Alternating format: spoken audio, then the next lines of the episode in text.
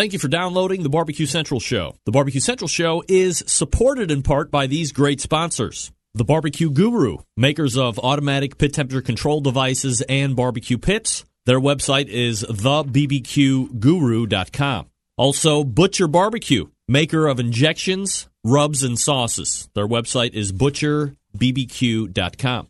And by Big Poppa Smokers, your one stop online shop for anything in the barbecue and grilling industry, to include World Championship winning rubs. Their website, bigpoppasmokers.com. And by Cook Shack, maker of pellet and electric cookers. You can visit them at cookshack.com. Also, Chops Power Injector System. Three different size injectors to choose from. Find out more at barbequekansascity.com, and that's barbecue, B A R B E Q U E. And by Pit Barrel Cooker, one of the most unique and versatile cookers out there on the market. Visit them at pitbarrelcooker.com. And by Smithfield, the biggest name in pork, bringing you great opportunities this barbecue season. Get smoking with Smithfield and their grant program and committed cooks program. Learn more at smokingwithsmithfield.com. And by Green Mountain Grills, some of the finest pellet cookers on the market. Their website, greenmountaingrills.com.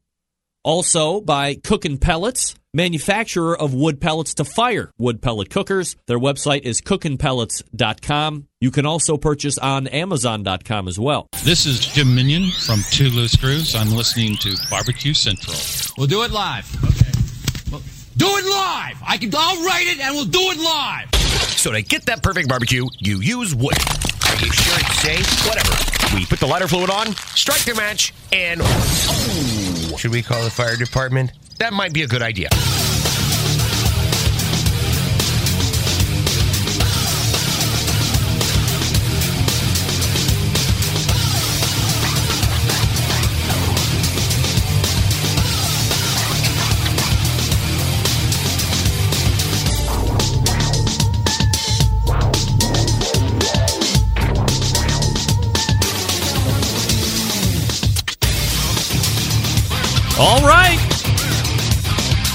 Good evening and welcome to the really big Barbecue Central show.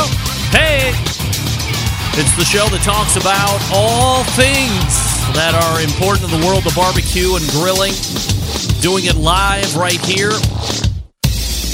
We originate this broadcast over the global, worldwide internets of space from the Rock and Roll Hall of Fame city of Cleveland, Ohio. I affectionately refer to it as the barbecue capital of the North Coast. A lot of you might be like, What's the barbecue capital of the North Coast? Are you referring to the world? And I'm like, Oh, I'm not referring to the world.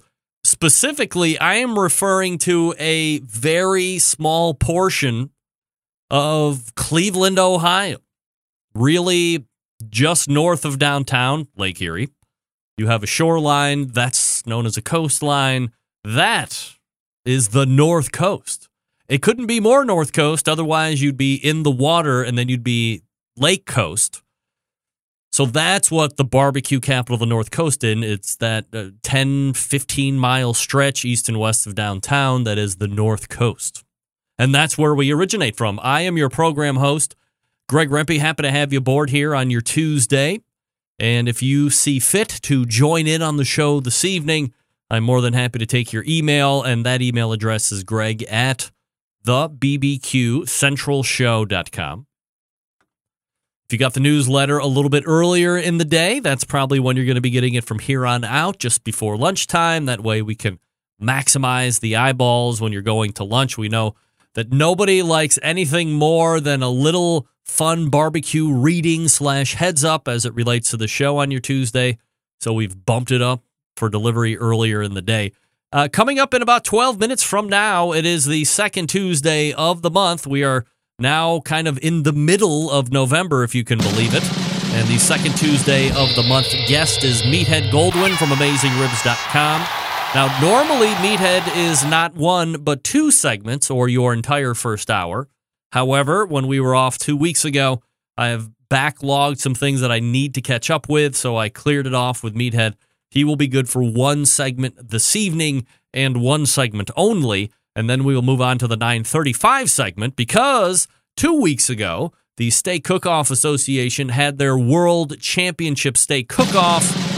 And tonight at 9:35, I have the World Steak Cook-Off champion Erick Hodson for Boar's Night Out. 15 grand a ring and bragging rights to last at least one year in length, if not a lifetime. So joining Erick Hodson around 9:35, that'll close out the first hour. And then we will move to the second hour where we will find a longtime sponsor of this show, a proud US veteran, somebody who was actually donating proceeds of their sales to a great organization, which we will talk about for a few minutes when he's on at 1014. And the creator slash owner of the Pit Barrel Cooker, Noah Glanville, rejoins the show. Very excited to catch up with Noah. He's been a very loyal partner to this show. Coming on, uh, it'll be three years in March, I believe. So, you know, once you get in to the lifeblood that is the Barbecue Central show, a lot of guys stick around for a good while. We'll have a little change up coming the first of the year. We're doing some new things. Got a couple new sponsors to bring on that I'm not uh, allowed to tell you about yet because the I's and T's haven't been dotted and crossed formally yet. But one huge sponsor coming on, huge in the industry, I guess I should say. And I will have maybe a spot or two. So if you are somebody that has a barbecue and grilling product, or service and you think that this show is something that you could benefit partnering with, it's really not as expensive as you would think, especially when you compare it to uh, some of these other traditional media outlets like radio or television, which is really limited as far as the broadcasting swath. I get the globe, so I don't know if you radio stations can beat that. Sure, you poo poo me because I'm on the internet and on the real radio, but my stretch is much farther and long reaching than a traditional radio station is. Even the highest powered radio station might get two hours down the road. Meanwhile, I'm getting time zones down the road, so suck on that traditional radio. Also, I have a very targeted market, right? So if you want to get in front of people who have that built in interest, love, and desire of live fire cooking, you might want to consider partnering with the show. I have some bumper read options available hit me up, Greg at the BBQCentralShow.com, and I can lay it all out for you, provide you 2015 stats and 2016 stats and 2017 stats and Facebook Live stats since July, all that good stuff. So if you want to get with me, get with me with an email first, and then we'll go from there. All right, folks, let everybody know that the show is on. Blast off your normal emails through the Facebook, YouTube, Twitter, Google Plus, all those things. I just mainly use Instagram, Twitter, and Facebook. But let everybody know the show is going on. At the beginning, this is something I wanted to tell you. And I've teased it a couple different times over the last number of weeks, but it is really starting to stay, uh, take shape. I am really getting excited. At the beginning of the year, officially, as a matter of fact, let's do it like this. Barbecue Central Show exclusive news update. This is Greg Rempe reporting live from the breaking news desk in Cleveland, Ohio. And I am here to tell you that in the beginning of next year, formally announcing that I will be releasing a supplemental podcast into the normal Barbecue Central show feed. This one called The Best of the Barbecue Central Show in 10 minutes or less. Now, what does that mean to you? Well, let me give you a little idea. Each week, probably Thursday, to get you over a two day hump, get you into that weekend with a little extra Barbecue Central show, because I know you love it either live on Tuesdays or listening to it on podcast Wednesday, Thursday. So, here, maybe Thursday or maybe Friday, we'll release one a week, the best of the Barbecue Central show in 10 minutes or less. What does that mean? It means each segment and each release will have two independent segments. So, in order to be completely confusing, the new release will be 20 minutes in length, but it will house two individual 10 minute segments. And my man, John Solberg, executive producer through my contracting, handpicked by me, we will be doing this each week, releasing it each week. He's quickly putting together a stockpile.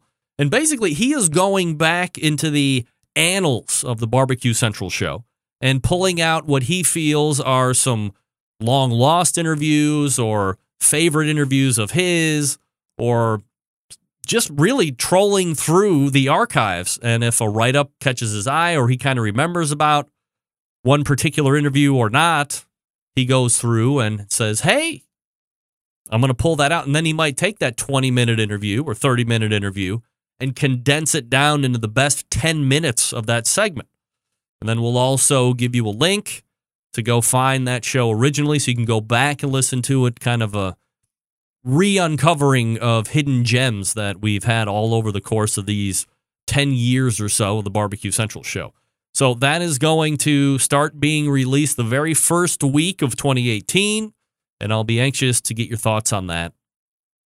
It's very exciting, something new that we're adding. So if you subscribe to the show, You'll be very excited to see supplemental information, supplemental entertainment coming right along with the normal show on Tuesday. A little bit later in the week, you'll get the Barbecue Central show or the best of the Barbecue Central show in 10 minutes or less, putting together a nice little graphic for that.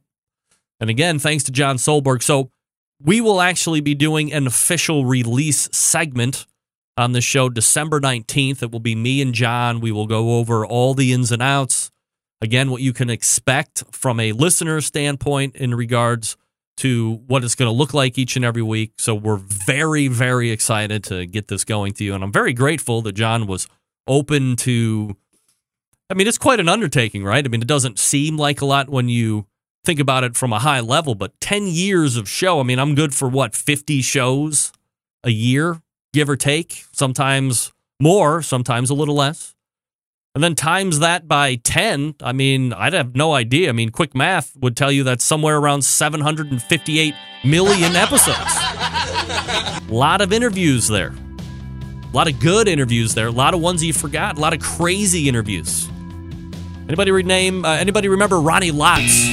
Shout out to Ronnie Lotz. Big stuff out of here. All right, Meathead Goldwyn coming up out of the break. Let me talk to you quickly about Big Poppa Smokers, the number one online shop for all things barbecue. Their curated selection of only the best outdoor cooking and grilling supplies will get you on the path to better barbecue results in no time.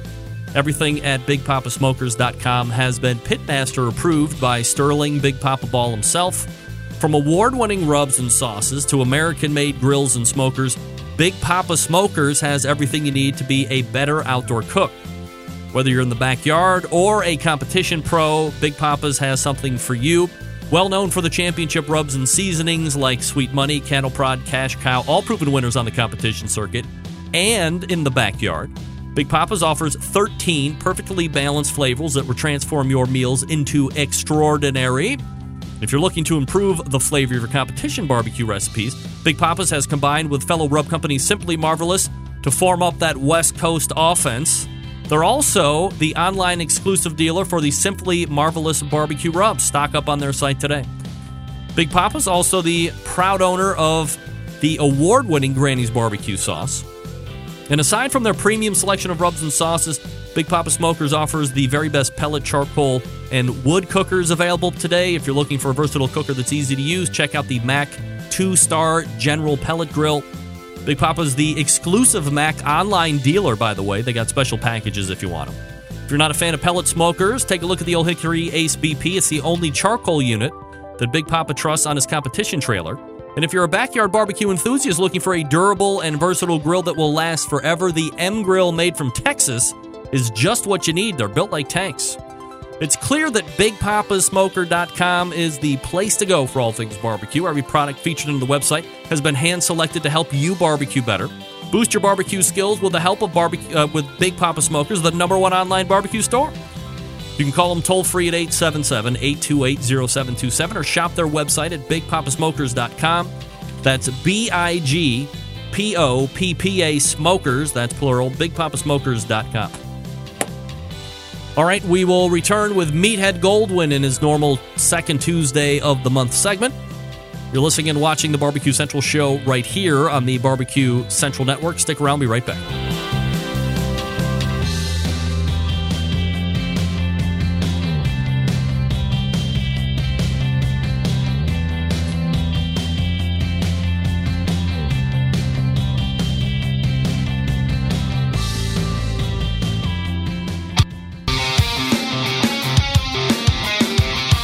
Broadcasting live from the Barbecue Central Radio Network studios in Cleveland, Ohio. You're listening to the Barbecue Central Radio Show. Once again, here's your host, Greg Rempe. Hey, welcome back. The 2018 grant program from Smithfield is officially closed. As I said last week, well over 250 applications were taken, and another huge response for this situation. More to come on that. It's released.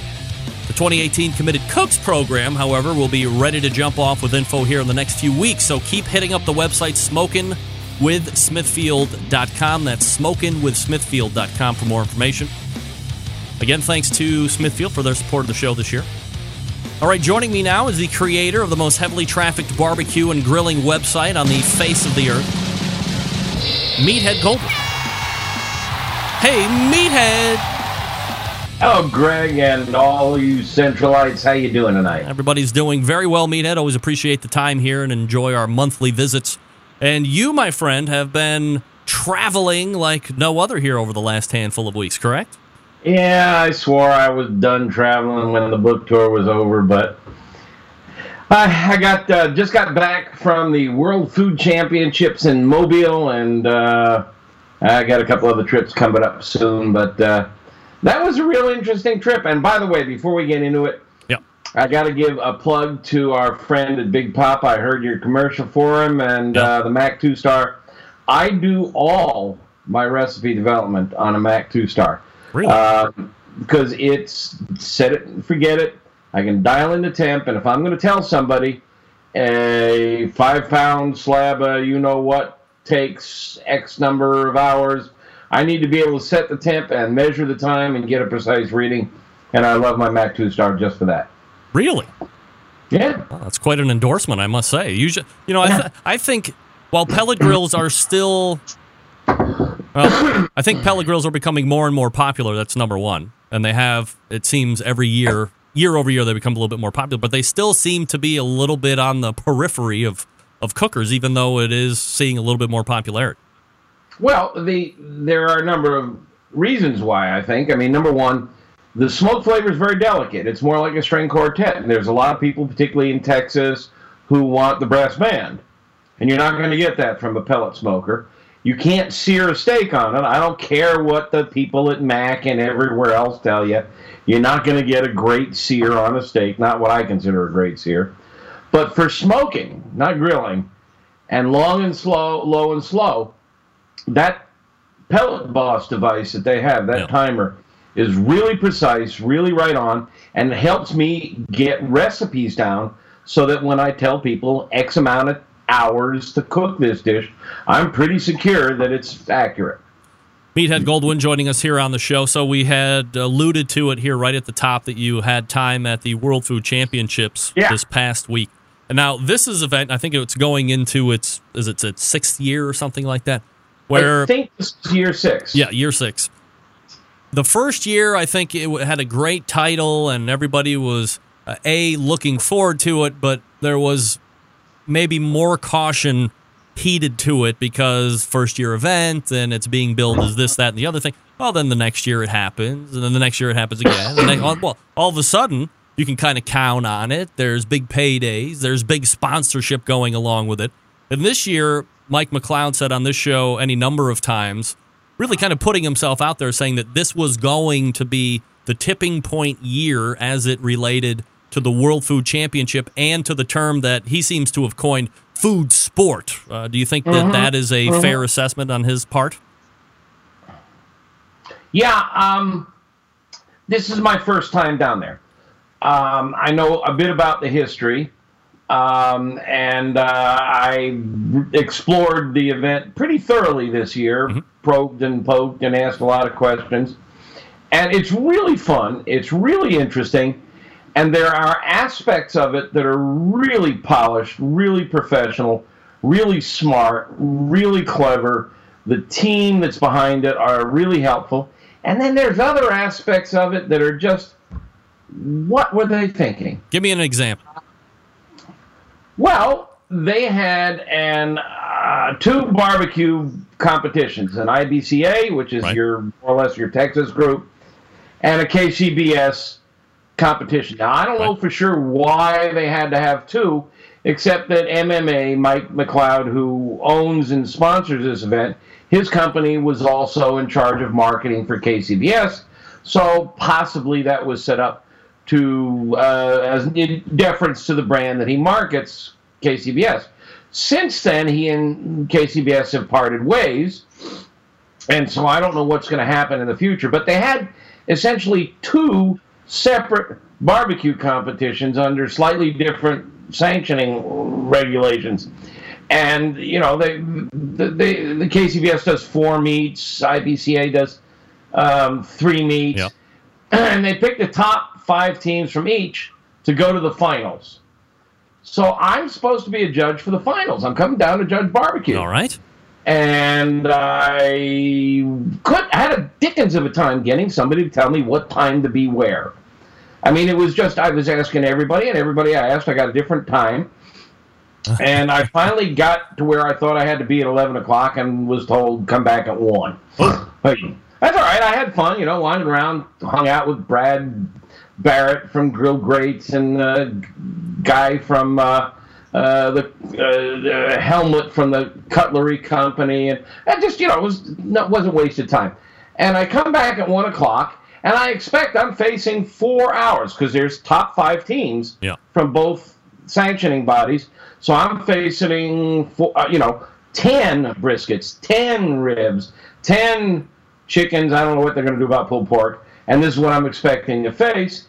I get there, and it's one flight of steaks and pork loins and uh, quesadillas and uh, it was freeform. It was do whatever you want. And this is this is in the preliminary portions, or this is the, This the top is the ten. top ten finals, the last day of the event All right. for the top prize money Yeah. Um, champion of the world, and they're grilling steaks and uh, um, uh, Vietnamese spring rolls. I mean, the food was delightful, except for one minor problem. Not barbecue. Well, I- you know, I, you know, I'm me. Uh, we've had this debate. I consider it barbecue just the same. Yeah, yeah. I have a pretty broad definition, and I don't see a big difference between grilling and barbecue because I don't know what low is, and I don't know what slow is, and and I don't know where you draw the line and all that stuff. But uh, regardless, the problem was I have a shrimp allergy. Uh oh. Yeah, and here we are in uh, Orange Beach, uh, Alabama, Yeah. on the Gulf, Yeah. and at least four of the ten entries had shrimp on them. Uh oh. I had to step away. I bought an airline ticket. I rented a car. I bought four nights in a hotel, and I didn't get to judge barbecue. So, do they ask you up front when they're when they're asking you to be a judge? Do you have any food allergies or, you know, anything like that? You know, I'm racking my brain. I thought I was asked this, but I don't recall for sure because I'm asked that. You know, I so many events I go to, I can't remember if it was them or somebody else, but there was no explanation to me in advance that we're not going to be judging the four classic meets. Yeah. There was no. I mean, I don't know how how, how much the teams knew in advance. I don't know if they were informed. They must have been informed because, I mean, you know, they the guys were cooking uh, beef tenderloins and God, there was some uh, this magnificent tomahawk steak and, but there was a steak competition. Right. There, there was a sandwich competition. So, Yep. man, the seafood looked spectacular down there. But in any case, it was just um, like So, do they have to backfill your position to judge properly? Yeah, we, we, I mean, there were plenty of people who were able to step in. And, you know, I wasn't sure of the qualifications of all the judges, but um, uh, they found a substitute almost instantly. It was no, no, no water was lost. Although I had already given appearance scores to about, and we can talk about the scoring system. I, I had already scored on appearance about four or five entries before I said, you know, I figured, well, one entry was shrimp. Uh, we'll figure it out. I'll get somebody to substitute for me on one. But by the time third or fourth shrimp entry came along, I just wait, wait. You know, sorry, I, I got to DQ myself. And shrimp is the main portion of this dish, or it's a garnish, or what? W- One or two of them, it was main. It was it was pr- pr- just a shrimp dish. A couple of them, it was surf and turf. Um, several of them was surf and turf. So you couldn't just ignore the shrimp. It was part of the dish. So I just had to DQ myself, and uh, a, a couple of the dishes, like I did taste a pork roast. You know, I you know. You know, I, I got up from the table, but I was just kind of hovering around. Paul Sidoriak, who works with us, was one of the other judges. So I was kind of hanging around his table, and uh, and uh, when he was done tasting something, I'd reach over and grab a little pork loin or something and get me a nibble. And it, there was some good stuff there, but uh, oh golly, I was frustrated, and uh, um, you know, and I just don't get it. I mean, okay, boys, we're gonna have the world championship weight uh, track racer, and we're gonna uh, for the prelims, we're all gonna do the mile. Now here come the finals, and everybody runs the 440. Yeah. Wait a minute. Wait a minute. So I'm I get- just won the prelims by cooking brisket, ribs, pork, and chicken, and now for the finals, I got to cook beef tenderloin. What? so I'm getting word from Doug Scheiding, who was a part of this, that the cooks Yeah, I saw knew Doug limited to an hour and a half to two hour turn in for Sunday only, and it was a chef's choice kind of category. Mm-hmm. So I, I guess, you know, I, I wasn't there to judge, of course, but from my perspective, and I, I guess I'm supporting your line of thought on a high level aspect. If you're crowning a barbecue champion, a true barbecue world champion, as they like to tout it, then the ending categories need to be your traditional barbecue meats in order to give who is the best barbecue cook, not who's the best cook, but the best barbecue cook. Well, I mean, I love the idea of competitions. You know, when they have barbecue pitmasters on TV, where they, you know, they give the the teams uh, a jolt and make them cook rattlesnake. I, I love that idea. But to get to the finals, they had to cook the I, IBCA and the KCBS traditional meats. Right. And so uh, the analogy of you get to the finals by running the mile, and in the finals you got to run the quarter. I mean, that's just you know you're you're either a long distance runner, you're a sprinter, or you know, or more like it, you get to the finals by running the mile, and in the finals you got to do the high jump. I mean, it just uh, you know it just doesn't make sense to me, and none of this communication came to me or any of the other judges. They had no idea. They had no idea. And of course, uh, I, I was unfortunately the only one who had the shrimp allergy. Um, but, um, yeah, you know, I turned blue and puff up and can't breathe. And that probably would have been bad for publicity for their event had I died on the site. So everybody else's expectation from a judging standpoint was going to be traditional barbecue stuff too. To my knowledge, I asked around. Nobody knew that this was coming. So you would hit on the judging portion of it, aside from DQing yourself, but they do this uh, eat methodology, I believe, is what they're using to to judge these final 10 champions. That's also going to be what they're using at the final table in April. What what is your take on that judging process versus something that you would see at a normal barbecue contest? And I, I have a hidden agenda here because you constantly hear. You know what I don't ever hear about, and uh, Doug can certainly jump in here as well and weigh in. I rarely he, hear the guys in IBCA and Texas Gulf Coast and you know all the other various factions of Texas barbecue bitch about the judging. No one seems to bitch more about the judging than the KCBS folks. So I've always thought that it would be good behind the scenes to try and find some type of a fix to that. And I have long purported that doing a chef's or a, a people's choice style of judging, like an IBCA does, might bring a little bit more might bring less ability to bitch about the judging than how it is currently set up. But the real question, in a very long winded way, is does that EAT methodology potentially fit in to a fix on this? Well, I'm going to back off, and I'll get to that in a second. But let's let, let- I'm, I'm gonna uh, upset the apple cart and probably get you into an argument. But once upon a time, before I became uh, a, a, a, a barbecue devotee, Yeah. um, I was a wino. Right. And you, you know the difference between a connoisseur and a wino, don't you? No. Ten bucks a bottle. Um, I was the wine critic for the Washington Post, the Chicago Tribune, and I worked with the Cornell Food Science Department to create a judging methodology for wine, beer, and spirits, uh, and formed a company called Beverage Testing Institute that completely upset the apple cart and revolutionized the way beverages were judged. And what we did was we researched how the quality control department at Kraft works when they're testing barbecue sauces coming off the production line. How do they compare to the standard that is Kraft barbecue sauce?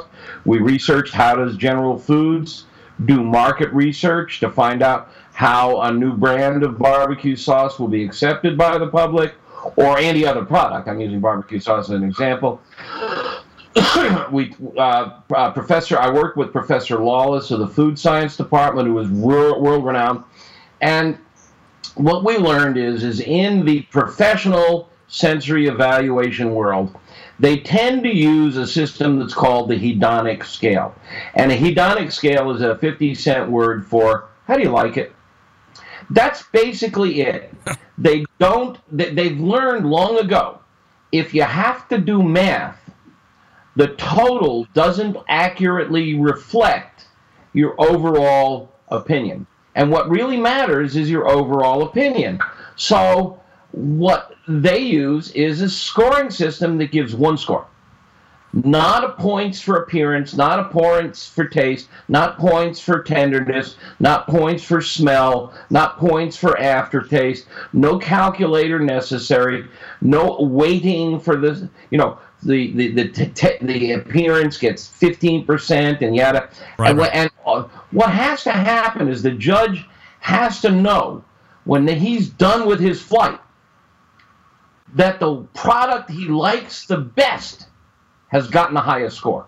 Now, in KCBS and so many other judging, this one as well, they tell you don't compare, which is absolutely absurd.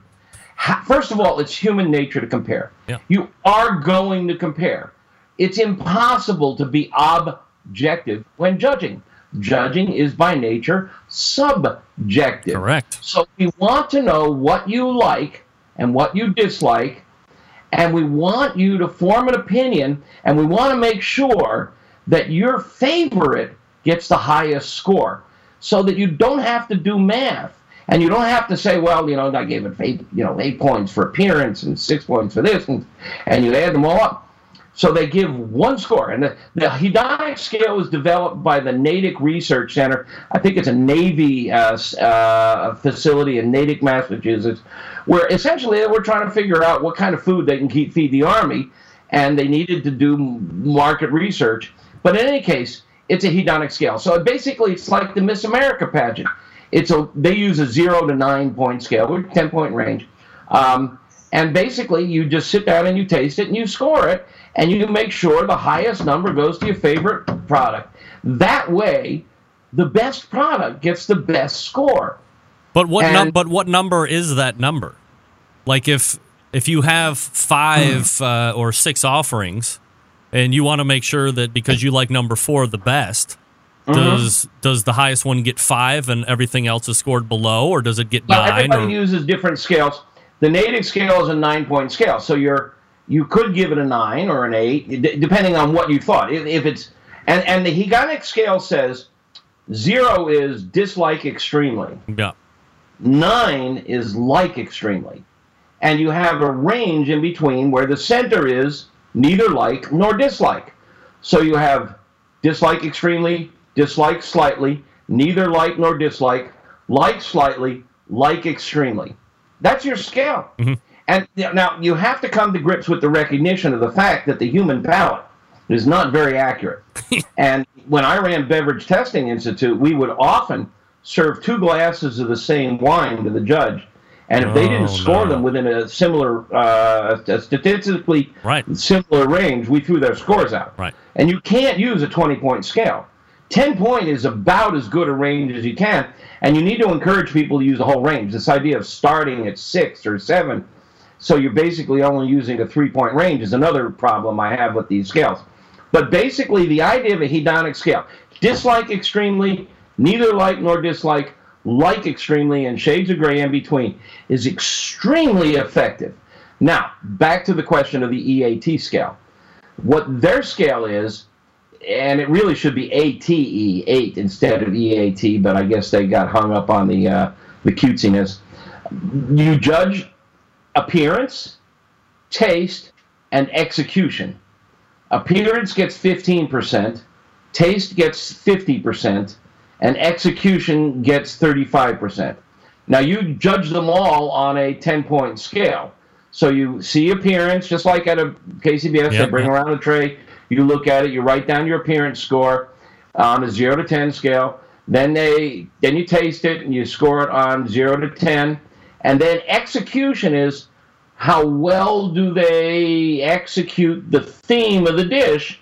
And to help you with that they give you uh, the recipe for the dish and the name of the dish. In theory unfortunately they didn't have that for the finals of the barbecue judging they did have it for the fish judging. You know so when you get a sandwich in the sandwich judging it's called tuna fish sandwich with uh, avocado uh, aioli and so on and so on. And so you have a basic to judge for how well did they execute the theme. So execution is kind of weird. But so we're down to three categories appearance taste and execution. Appearance fortunately is only 15% and, you know for some people it might mean more. For others it might mean less. But that's what their scale was and I think you know the, the fewer things you have to judge, the better. There's really good research on this. I mean, I'm not making this up. There's a whole industry of sensory research people. There are books on this subject. There are people who make a living running quality control panels and consumer research panels. Yeah. And unfortunately, the people who run barbecue tastings and food tastings and wine tastings don't read these books. And I've talked to KCBS and I said, guys, let's hire Professor Lawless. Let's get him in here and have him discuss the strengths and weaknesses of your scoring system. Nah. I mean, you know, so, you know, we're always going to face these problems until somebody wakes up and says, let's get the pros involved. All right, so we're going to continue this conversation over the next handful of months, uh, perhaps offline, come up with some really great ideas that we're going to offer up on our own meathead, and we're not telling anybody about it except everybody that's listening. Uh, but in the meantime, you can head on over to amazingribs.com and check out everything that website has to offer. Of course, Thanksgiving coming up very well, uh, very soon, so you know there's going to be a lot of stuff that's going to be transpiring there. Meathead, very quickly. I want to just mention if you're cooking the turkey, please go to my website, amazingribs.com, and look at my turkey recipe. There's some really good ideas there, not the least of which is the gravy. You got to check the gravy concept out. It's great. All right, uh, Meathead, as always, thank you, and we'll talk to you next month. Good to talk to you and the Centralites. There he is, Meathead Goldberg. From AmazingRibs.com. We ran uh, a little long there. I apologize. To Erick Hodson, who'll be coming up talking about winning the steak championship. Lots of good judging stuff there that we've started. Hopefully, we'll continue down that road. I'll talk to you quickly about Cook Shack. In the meantime, Cook Shack manufactures smoker ovens for barbecue lovers with any amount of experience. Whether you're in the backyard or on the competition circuit, perhaps you're cooking in a five star dining facility, Cook Shack has the unit that will do the job. And with a full line of barbecue sauces, spices, pellets, and wood chunks, it's the perfect one stop shop.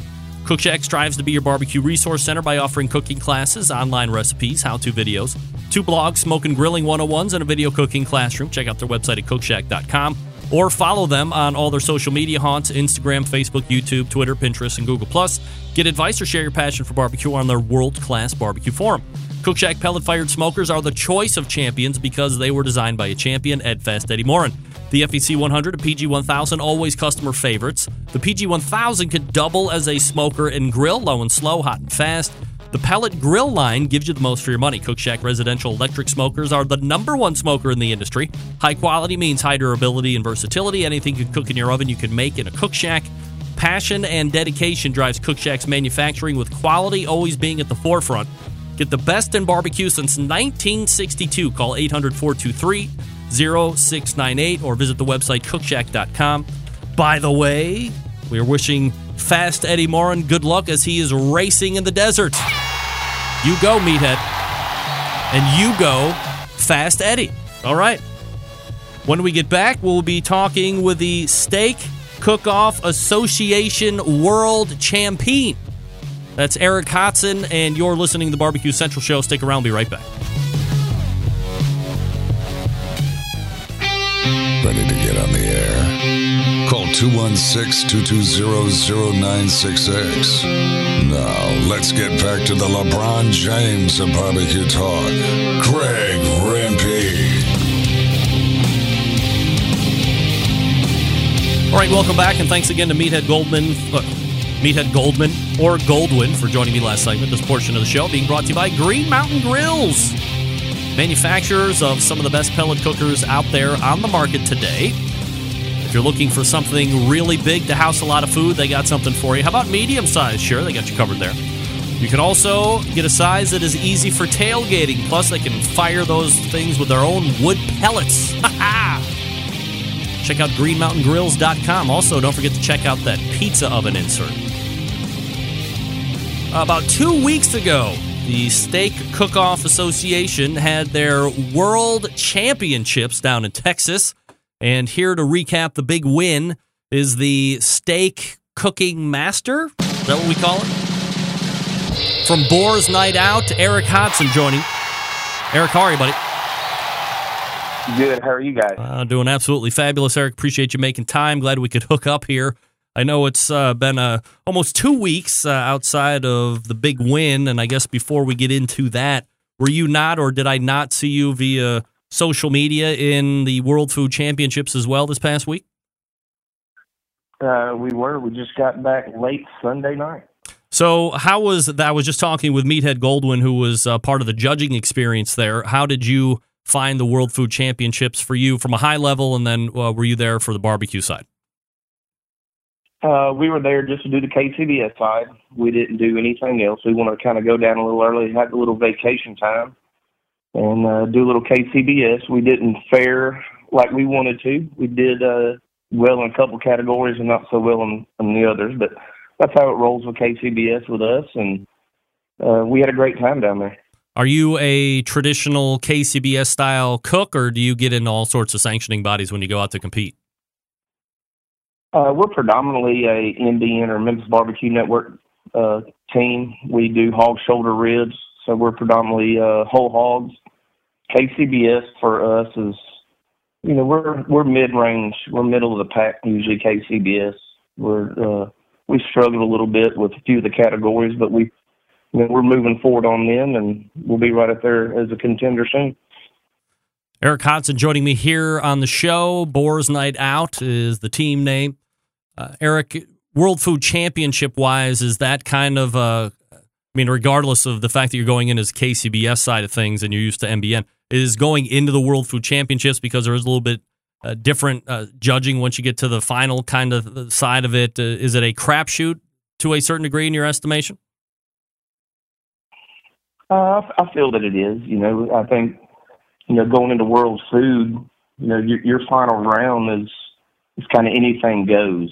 So there's kind of hard to to judge. You know, if if it's comparative, you know, it's hard to judge. You know, obviously shrimp against a chicken or or steak even. You know, so it's you know, I guess it would be hard to judge a final round when it's a signature dish you know, it's very subjective. So, you know, I, I guess it would definitely be tough. Uh, something that if you qualify for year after year, you're going to head down to? Uh, definitely. You know, I qualified in steak as well, uh, but I learned that they would not let me cook in, in both. So, uh, that if you made it to the final table against yourself, they frowned upon that. So, well, you can't have two chances to win the uh, final table. That sucks, right? Right. Uh, Erick, let's back it up a couple weeks, and uh, I guess before we get to the World Championship Steak Cook-Off portion of it, how did you qualify to get to the finals? Uh, we were down in Fort Worth at, for the National Barbecue Conference, uh, first of March, Yep. and they do a say barbecue celebrity steak cook-off on Friday night of the conference every year, uh, to where all the heavy hitters of barbecue are there, uh, all the heavy hitters of steak. So everybody gets together, kind of a fun steak cook-off against each other, which ends up being rivals and you know it gets heated because everybody's so competitive. There's several world champions there and everybody wants to beat everybody. So everybody gets together has a few cold drinks cooks some steaks and i was fortunate enough that night to win the rhinestone cowboy hat that mama shed makes as the trophy every year and a thousand dollars cash from flame ball. So, is it something where they just announce the winner, or do they provide you a list from top to bottom? Uh, they, uh, if I remember correctly, they called the top ten. So everybody gets up there and you know get they get the call and hoops and hollers and cheers for each other and you know this is all after a handful of drinks, of course, and so it's, it's a great time. Yeah, I would imagine that much like uh, the King of the Smoker that's going to be taking place here in a couple weeks. I mean, certainly everybody wants to win if you're taking part in it, but perhaps everybody does not want to be the last name on a list that has a whole bunch of heavy hitters involved with it, right? Actually, I like my name called last anyway, but uh, no, nobody wants a DAL. But when you're uh, when you're amongst a group of people that I was cooking against the day that I qualified, you know, as Boars Night Out, we've won over 30 grand championships as a team. That a steak is an individual, you know, contest. We have supporters, we have sponsors, but it's an individual cook. And when you win it, you know, it, it it's a different feeling than winning a contest with a group of guys that you've done 20 plus times. Mhm. You know, uh, I don't know. It was it was a different feeling. You know, just to qualify against, you know, Johnny Joseph, the Godfather of SCA, and you know, I was cooking against Mark Lambert, a four-time world champion. You know, uh, Memphis in May Grand champion. I was cooking against you know the guys from the Shed. You know, world champions. Being able to beat them at anything cooking competition wise is gratifying. You know, and it was it was something special. So when you qualify for the finals that early in the year, do you get a handful of other SCA events underneath your belt to kind of keep that ball rolling and keep the steak skills honed? Uh, yeah, I, I only cooked four others uh, in between. We also did several MBN, several KCBS, so I was busy, but I didn't want to. I don't know. I didn't want to travel too far to go do steak. When I'm here out of Memphis, there's not too many Mhm. around now. Danny Kennedy from the SCA has got around 20 lined up for 2018, but we would have had to travel a lot to do some steak. So I do I do a lot of steak cooking at home. So I kept my practice up, you know, eating good at the house. when you look at, especially uh, for a guy that's running a team in the Memphis Barbecue Network, and you said you have 20 guys on the team, and they're notoriously very expensive to do. And uh, when you talk about Memphis in May, which is obviously separate from MBN, but you know that's another one that a lot of people there on the team, a lot of people there visiting, a lot of expense going into it. And then you turn around and look at a Steak Cook-Off Association event, very little expense involved. It's pretty much whatever grill you got, the fuel, your entry fee and then whatever travel you have to do so you're not having to go out and buy the perceived i need the 40 foot trailer and this jambo pit and you know all of a sudden i'm 20 30 40 thousand dollars into this thing because i feel like that's what i need to do in order to keep up with the joneses State cook-off thing is completely different than that completely on the opposite end of the spectrum oh by the way the payout isn't really bad either if you win Ah, you're you're right. I've I've, I've told people to do an SCA event. You can literally go buy one of those disposable grills that you tear the paper off of it. You light it one time use only. You throw your grill grates, which is a must, on top of it. If it's not raining, you don't need a tent. You can cook on that disposable grill. You can win on it. You throw it away at the end of the day, and you can get in your car. You don't even need a truck and drive home. So it, it's it's very inexpensive when it comes, you know, comparison comparative to an MBN cook, which you're going to spend 500 to a thousand just to be there. Uh, the payout might be a lot more, but you know, it's all relative. Brett Galloway told me at some point this year somebody showed up with charcoal, the entry fee, and a grill grate and a charcoal chimney, and he filled the chimney halfway up with charcoal, put the grill grate on top of the charcoal chimney, cooked the steak, finished top ten. Like it doesn't get any less footprint than that. I, I think it's a great idea. I've done it many times. I've gone camping and and forgot stuff, and you you've got a small fire or you've got your chimney and you throw your grill grate on top of it, and hey, if it's scalding hot, six hundred plus, seven hundred plus, that's perfect steak temp to me. All right, Erick. So let's go ahead and break down the actual championship, world championship steak cook event, if we could, and let's talk about a little bit on the selection. Obviously, the steaks are provided for you. How do you get to select the steak? Is it through a numbers drawing or uh, alphabetical by name? How does that work? Uh, they have numbers on a poker chip, and it's normally in a Crown Royal bag for some reason. I don't know why Crown Royal, but somebody there likes Crown. But uh, but you draw a number and you start out. You know, I drew number 100, so uh, I had a nice round number. There was 115 competitors, so I was one of the last ones to draw, which is not a bad thing because they on your second stake they do the reverse order. So if you drew first, uh, you're going to get the first stake, and then you're going to get the last. So uh, I was able to pick my steak. A few minutes later, I picked my second steak. So I was already seasoning my steak before the number one person pick their second one. Mm-hmm. So there's a benefit of drawing a high number. Preparation wise, what do you do to the steak? Are you a guy that really likes to get into the flavors and the profiles, or you keep it simple so that beef can really shine through? Well, first I start out with picking a steak that's got a lot of marbling. Uh, marbling is flavor. Uh, if it's got fat in it, it's going to accept your seasoning. As it cooks down, as it renders a little bit of that fat out, your flavor is going to soak into it more.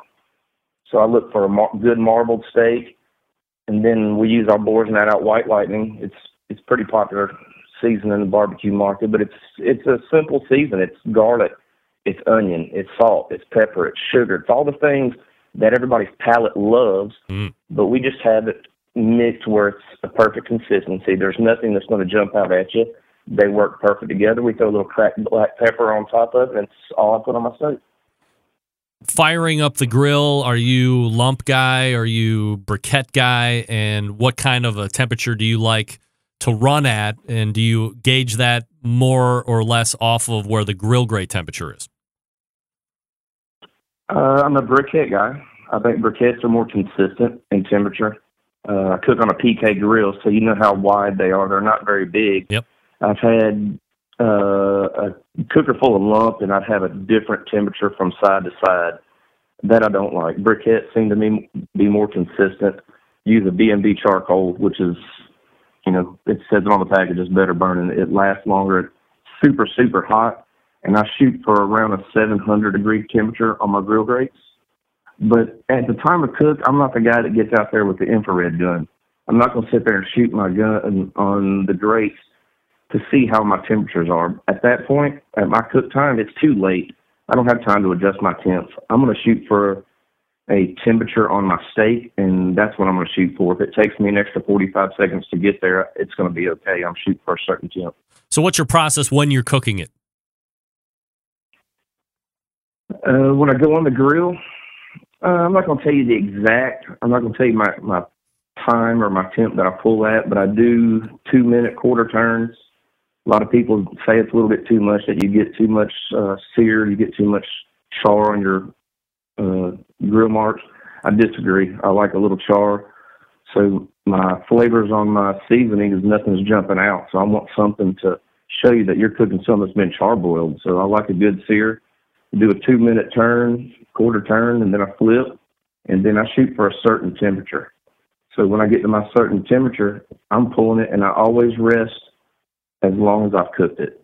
That's one thing I'll tell people that I've never told anybody. I rest my product however long that I cooked it. So, if you cook So it for cook it five minutes, minutes- you're resting it for five minutes. If you cook it for seven minutes, you're resting it for seven minutes.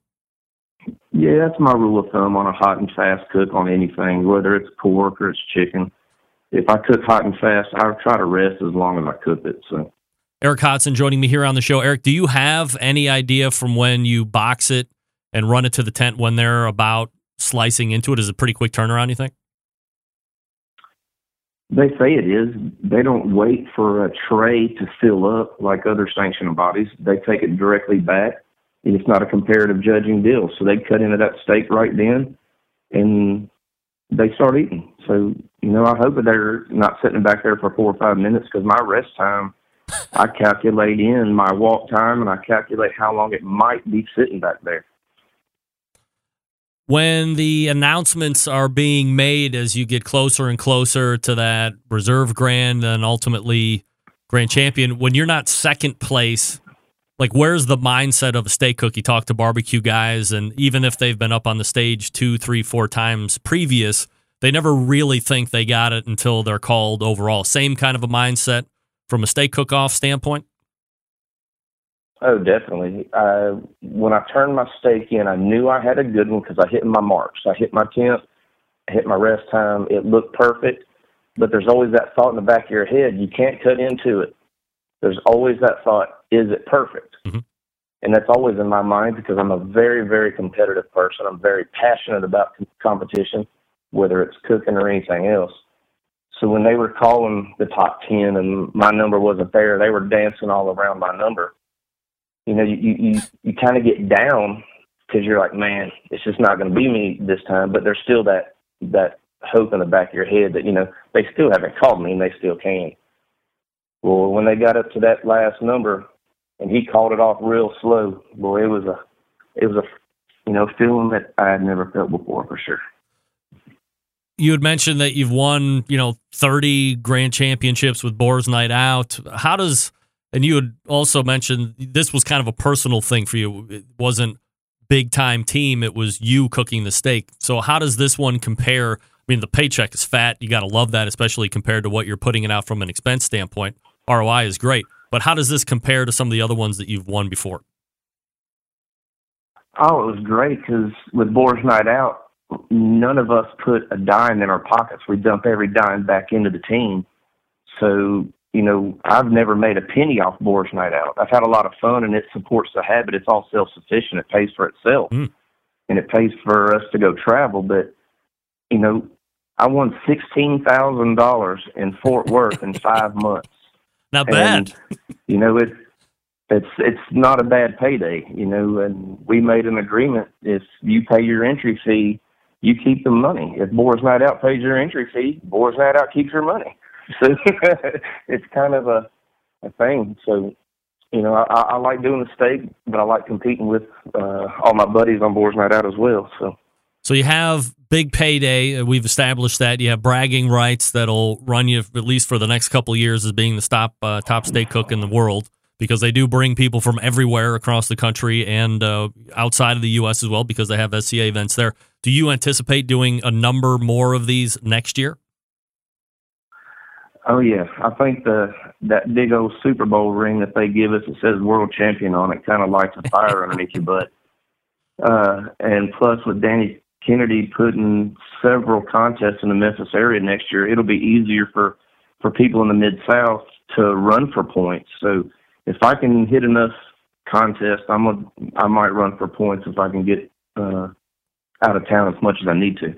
This is Erick Hodson. He's with Boars Night Out, but he is the World Championship Steak Cook-Off uh, Steak Cook-Off Association winner. Really appreciate the time tonight, Erick. Appreciate it. Man, thank you for having me. It's been great. You got it. There he is, Erick Hodson from Boars Night Out. Yeah, baby. He is your steak All champion. guests on the Barbecue Central show World appear via the Smithfield? Hotline. That's right. Yummy. Love. All right. So, congratulations to him. I want to talk to you quickly, very quickly, about the Barbecue Guru, the makers of automatic temperature control devices. You find them at bbqguru.com. The Monolith, the CyberQ Cloud, all of the good stuff that I've talked to you about for the last 10 years. It's available for sale right now. If you have any questions, you call them at 800 288 GURU, and they will make sure you're outfitted with exactly what you need. Don't guess. Ask questions. Again, the website bbqguru.com or 800 288 GURU. That's 800 288 Guru. The Barbecue Guru continues to be a breakthrough in barbecue technology. And we're back to wrap the first hour right after this. Stick around, be right back.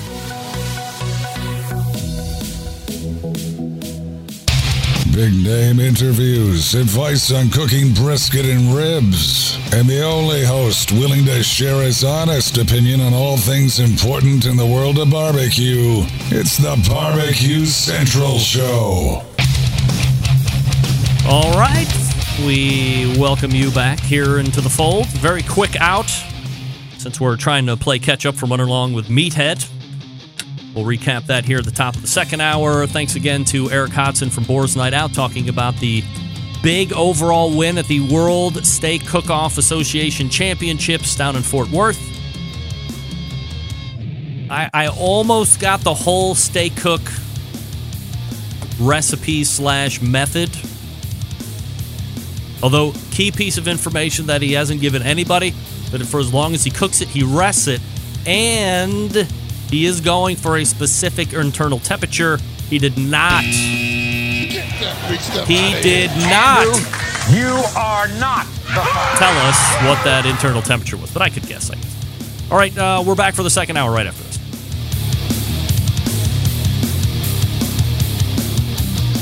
This is Maddie Rempe from Cleveland, Ohio, and you're listening to Barbecue Central.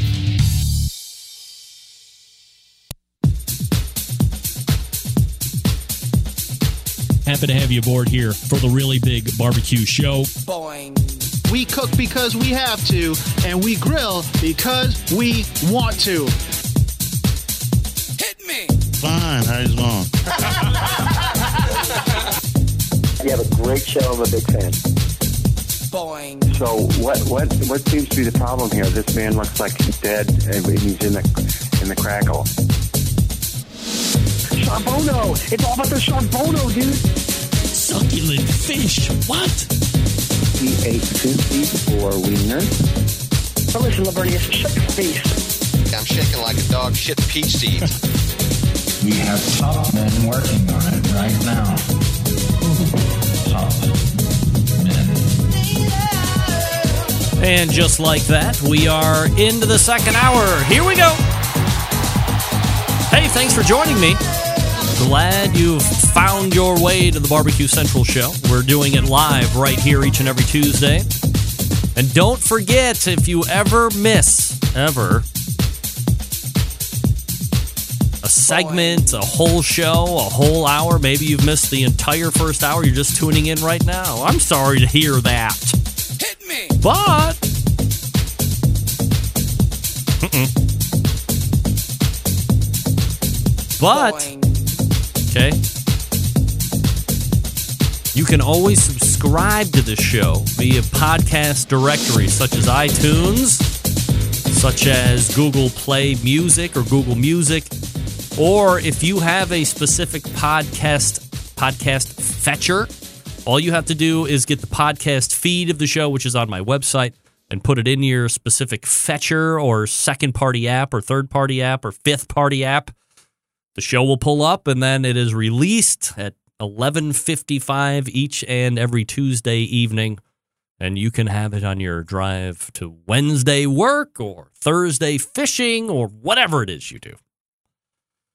Email from John Dawson of Patio Daddio Barbecue. Subject line dulcet tones. Ribs, I don't know what's wrong with me, but just tonight I connected your show on my phone via Simply Radio to my Polk soundbar through Bluetooth and these three words sultry, dulcet tones. yeah. All right. So if you don't want to see me, which is basically what John is saying. I don't want to see you, but I want to hear you because he truly remembers what this show started out as a radio show. One without this video stuff and these lights, that camera. It was just a man and a microphone and a mission. And then we've evolved into this video thing. Not my idea. But John is taking, he continues to take in the show the way that it is meant to be heard, which I appreciate. And he upped his listening game by connecting it to the soundbar because I'm broadcasting out 128 bit. So it's CD quality sound even through the interwebs.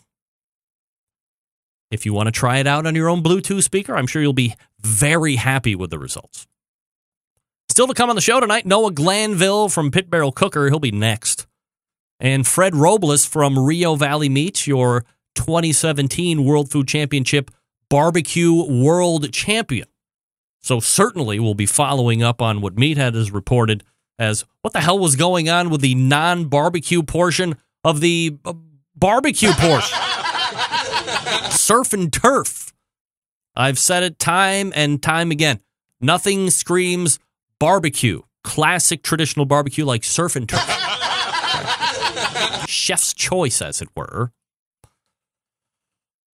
Speaking of the 2017 World Food Champions, I'm struggling with a cold here and I'm extremely dry for medication. Here are your 10 finalists in no specific order. Chef Tommy Sheave. I'm sorry if I'm not pronouncing your name right, Tommy. He won the World Burger Championship with a Benedict Bubba Burger. And don't go poo poo on the Bubba Burger. That's my favorite burger. I will literally go out of my way to not hand press any burger out of any meat I may or may not grind at home and buy Bubba Burger on purpose because I love Bubba Burger that much. Not a sponsor, unsolicited. Love it. love it. Love Bubba Burger. Then Chef AC Vincent from Oviedo, Florida, kind of local, won the World Sandwich Championship with a smoky lionfish crab cake sandwich with bacon tomato jam. That sounds good. Canadian and pro team cook Mike Callahan from London, Ontario, won the World Recipe Championship with Bayo Spring and Chicken Wow. What is that? Home cook Rebecca Evans from Houston, Texas, won the World Bacon Championship with Dutch Crunchy Baby Pancakes. Home cook Kim Bannock from Salem, Oregon, won the World Seafood Championship with Alabama Crawfish Thai Bowl with Coconut Gulf Shrimp. Home cook Liz Kratz from St. Louis, Missouri, defended her title successfully as the World Championship Chili Champion with a creamy ancho white chili. Home cook Ann Jones from Browns Summit, North Carolina, won the World Dessert Championship with a Dutch apple pie and apple brandy sauce. Chef Craig Baker from Indianapolis, Indiana, one of my favorite cities. He won the World Chef Championship with berries and cream and candied nuts and strawberry basil. Home cook Lisa Guanti of Memphis, Tennessee, won the World Steak Championship Africana Oscar with asparagus. And pro team cook, who we will have at 1035, Fred Robles from Weslaco, Texas, advanced through the first duel of the IBCA slash KCBS event and uh, challenged in the head to head where they merged all 10 teams and won the World Barbecue Championship at the World Food Championship. So, what does that mean? Well, I'm glad you asked. That means that those 10 folks, starting Sunday through April 20th, will be preparing for their April 21st through the 22nd final table to be streamed somewhere. I don't know where. But according to Mike McCloud and various posts, the final event will be streamed somewhere on April 21st and 22nd. So look forward to that for crying out loud. That's going to be fun. And then there's this the McRib is showing up at various places across the country. Here we go. Well done, McDonald's. A way to trick the American public into thinking that this abomination of a sandwich has anything to do with the term barbecue. You know, just because you use the term rib in the title does not, does not, Andrew, you are not the father. does not mean that there are actual pork ribs in that thing. Actually, let me back that up a second. You know, there just might be pork rib meat in there, along with the 70 other, that's right, 70 other ingredients that are also in there. You know, those highly tasty and often coveted ingredients such as tripe, scalded stomach, pig heart, ammonium sulfate, diglycerides, and the list literally goes on and on. In a day and age, folks, where a good portion of the consuming public insists on eating cleaner, more sustainable, and good for you ingredients, how the hell does anyone shove this little beauty down their pie hole? If you hit the message boards right now, you can get linked to multiple McRib trackers that will alert you to where the closest piece of crap is available for you to eat right now. And heaven forbid that you live in that area of the country where the McRib is being held back on purpose because now you are losing your mind. And this only feeds into the help that generates that fake McRib mystique that everybody talks about. And trust me, people are pissed when they aren't anywhere near McPoop sandwiches. And while it might sound like it to you, consider yourselves to be in the lucky part of the population that is being perhaps unintentionally protected from that thing. Or be like one of those kooks who need to get their fix of McPoop at any cost and drive all hours of the day and night to the nearest McRib vending station. So then they can post their videos and pictures of their culinary victory. Let me help you out here. If you have to drive more than 30 seconds to get that thing, you are going too far. Get that big stuff out of here. This is the time of year. It always shows back up. People start going crazy on social media. I love me the McRib. You've seen the crazy videos that are out there. Don't feed into Mc, uh, into McDonald's ego on this thing. This thing's been around since 1985. Who knew poop would last that long? if you couldn't tell, I'm a little against the McPoop sandwich, but I'm not going to sit here and tell you what to do. I would not eat that if I were you. There's pickles and slivered onions. When was the last time you saw ribs turned in with pickles and slivered onions? I'm not talking Texas barbecue, by the way. I am talking about the Chops Power Injector system right now. There are three different models that you can choose from currently the half gallon Chops Power Injector system. That's the number one bestseller. Easy to use, right? Clean it, fill it, pump it, and away you go if you have just one brisket or pork shoulder to do. You don't need to fill it all the way up. Just put in what you need. It uses it all. It comes with a whole mess of really cool stuff. It's a hundred bucks. You got to pay shipping also. Then you have the one gallon Chops Power Injector system designed for catering and bigger jobs. It holds double the amount of the injection of the half gallon. Some use it in like competitions when you're cooking that MBN or the MIM stuff, whole hog. 10 shoulders to get that perfect one. This one comes with the same cool stuff as the half gallon, but it's 20 bucks more. It's $120 in total. You got to pay shipping also.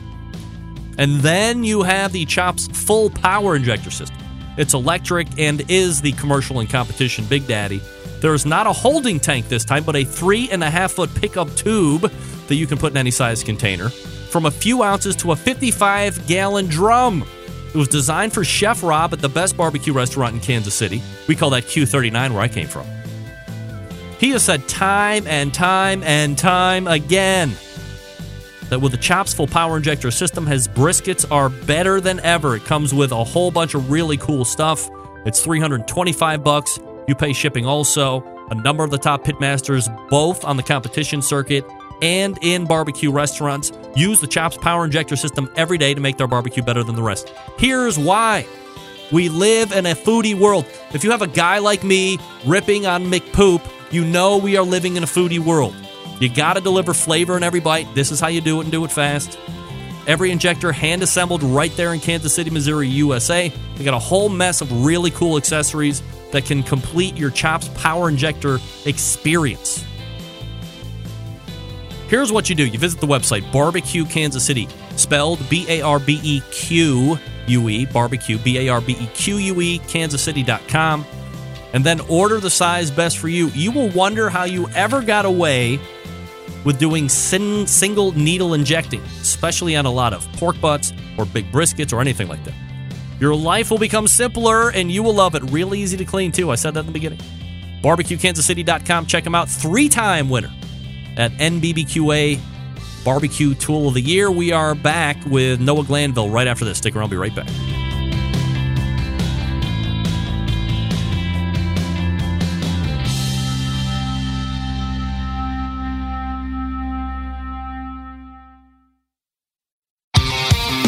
The only show giving you a monthly visit from a doctor of barbecue. A man actually named Meathead. The author of a barbecue Bible. Bloggers, reviewers, competitors, and many by the dozens. It's the Barbecue Central Show. Once again, here's your host, Greg Rempe. All right, welcome back. This portion of the show being brought to you by cookinpellets.com, your number one source for quality wood pellets for all of your pellet driven cookers. Don't fall for the, well, they're not our pellets. The warranty is voided. Poppycock. Get that big stuff out of here. We are voiding zero warranties when you use Cookin' Pellets pellets. You can also purchase them on Amazon.com or go to cookinpellets.com if you would prefer. But either way, you're going to win with 40 pound bags or a whole bunch of other really cool smoking products. That's cookinpellets.com or again, Amazon.com as well. All right, my first guest in the second hour is a longtime supporter of the show and has brought to market one of the most versatile and easy to use cookers available today. Here to talk about the latest item that has just been unveiled recently as the owner of Pit Barrel Cooker, we race to the hotline. And welcome back, friend of the show, Noah Glanville. Noah, how are you, buddy? I'm doing well. How about yourself? I'm bud? doing absolutely fabulous. Noah, appreciate you taking the time to join me as always. And uh, I guess before we get into the whole uh, products line that Pit Barrel is offering, both from a cooker and accessory standpoint, uh, Veterans Day just a couple days ago, and uh, I don't know how many people know you were uh, very involved in the United States military for a number of years. So I just wanted to a convey my thanks for your service to this country, and uh, wanted to know what you do special for that day, if anything. Well, I appreciate that. Actually, uh, it's a great question. We so traveled to Texas and the uh, Concerns of Police Survivors, COPS, uh, an organization that we donate to. This was the second year in a row that we cooked for their law enforcement appreciation night. So, uh, flew in with a really good friend. He helped me cook, and we did, uh, gosh, I think we did 50 prime beef tenderloins for 500, uh, little over 500 officers from all over the country. So, as I said on the stage, uh, you know, it was an honor and a pleasure to get to do that, and uh, couldn't think of a better way to spend Veterans Day. Um, you know, uh, appreciating the, the, the folks at service here. Uh, it was it was it was a good night. So very appreciative and a great organization. Do a lot of the people that end up enjoying the finished product get time to actually put their eyes on the units that cook these things? And is that kind of the first time they're introduced to this kind of a cooker? Uh, you know, there there was a lot of familiar faces, but uh, a lot of new people there as well. And you know, our company, we do, you know, we we do our Army, Navy, Air Force, Marine Corps logo plates. We do fire, uh, police, thin red line, uh, thin red uh, blue line, and then a portion of the proceeds of every thin blue line logo plate that goes out uh, to law enforcement. You know, family can buy buy it. Uh, it's no additional cost to the member, uh, and then we donate a portion of the proceeds to uh, to cops. So uh, a lot of them do know about it, and um, and you know it's it's it's a great seller, and you know as we say. You know, we know we, we've got a great product. So if, if you know for two ninety nine shipped to your door, and you're going to purchase a, a cooker, a lot of these these folks are really passionate and real tight, close knit community that um, you know they're, they they couldn't be happier that that a portion of uh, of their purchase goes back to their brothers and sisters. So it's it's a pretty cool deal. Noah Glanville joining me here on the show. Pitbarrelcooker.com is the website if you want to check it out here while we're talking. We, most of us, I guess, majority of us know about the pit barrel cooker, but as I just mentioned in the open, there's a new cooker, uh, kind of a baby brother, if you will, or baby sister, depending on what you like. The Pit Barrel Junior. So let's talk about the release or the timing of the release and how long has this one been in the chamber before you fire it off?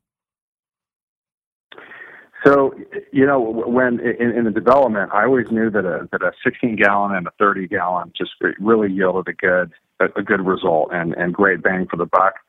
Um, and so, you know, it it's something that that we had planned to come out with for a long time. Um, you know, there's there's there's been a few delays along the way, but uh, but it's something that, that we wanted to do, and and and I think you know we were just just really we're over ready to do it. It's it's something that, you know, unbelievable capacity. Uh, the portability is really there, and you know, and and we wanted people to be able to share the experience uh, with others and and make it a little easier for them to do that by by being able to take it somewhere.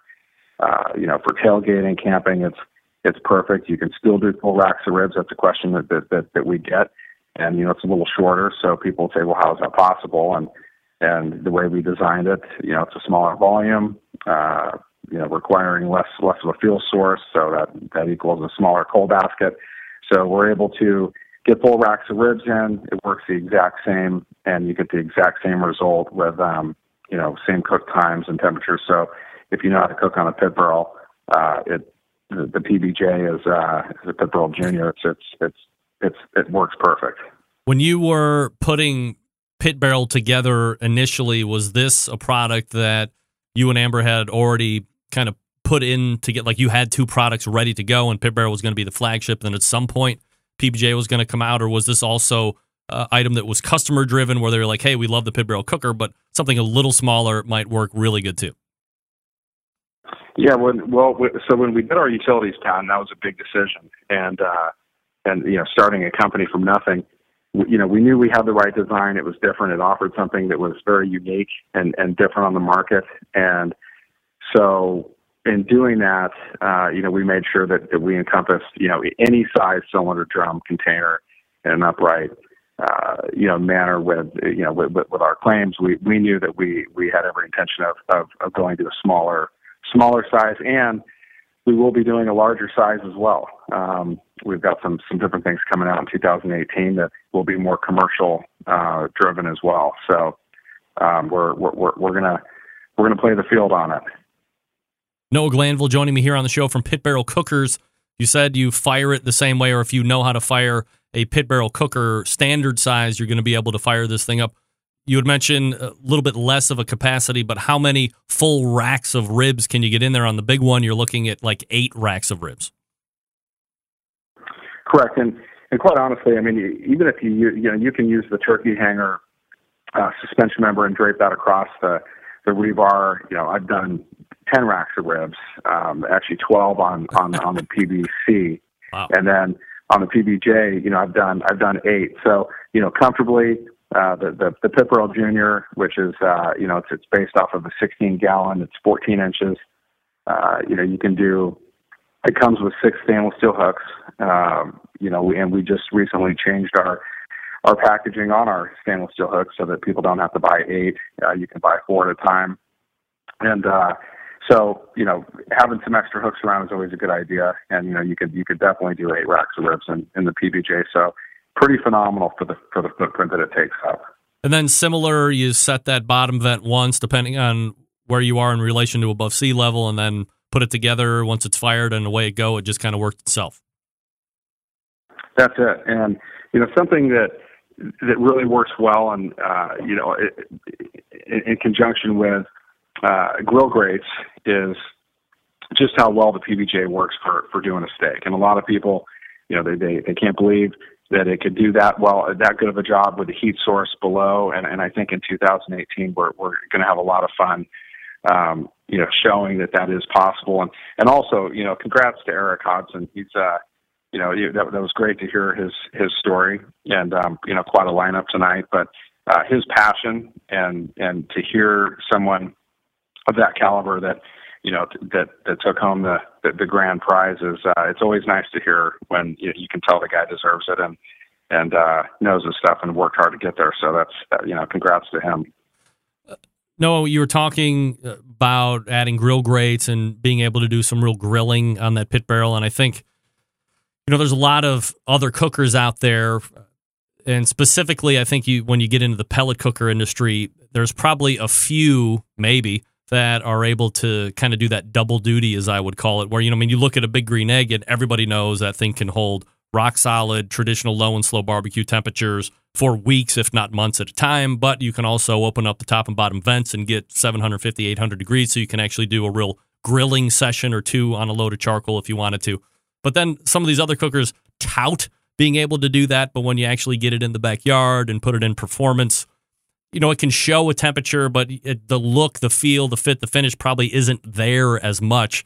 Not the case for the pit barrel because, you know, barrels are used in essence to burn stuff. So you can generate those higher temperatures with that lid cracked or lid off. So you can have those high temperature cooks and do it successfully.